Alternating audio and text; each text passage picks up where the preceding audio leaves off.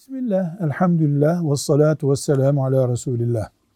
Ramazan ayında hasta bir Müslümanın oruç tutması mı daha iyi olur?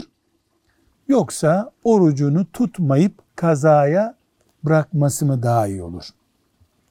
Bunun cevabında deriz ki bu hastalıktan hastalığa, hastadan hastaya değişebilir bir durumdur.